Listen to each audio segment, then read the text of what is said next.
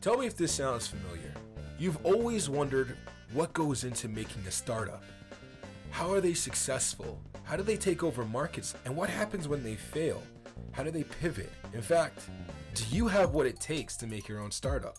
My name is Jermaine Murray, and I'm host of The Launch, a podcast all about tech startups. The ups, the downs, the relationships, the investor inquiries. Come with me as we explore what it means to be part of the startup ecosystem. Investors, founders, employees, whoever's relevant to the space of startups, we'll bring them on the show. Tech is the final frontier, and I'm so eager to explore it. Please, come with me.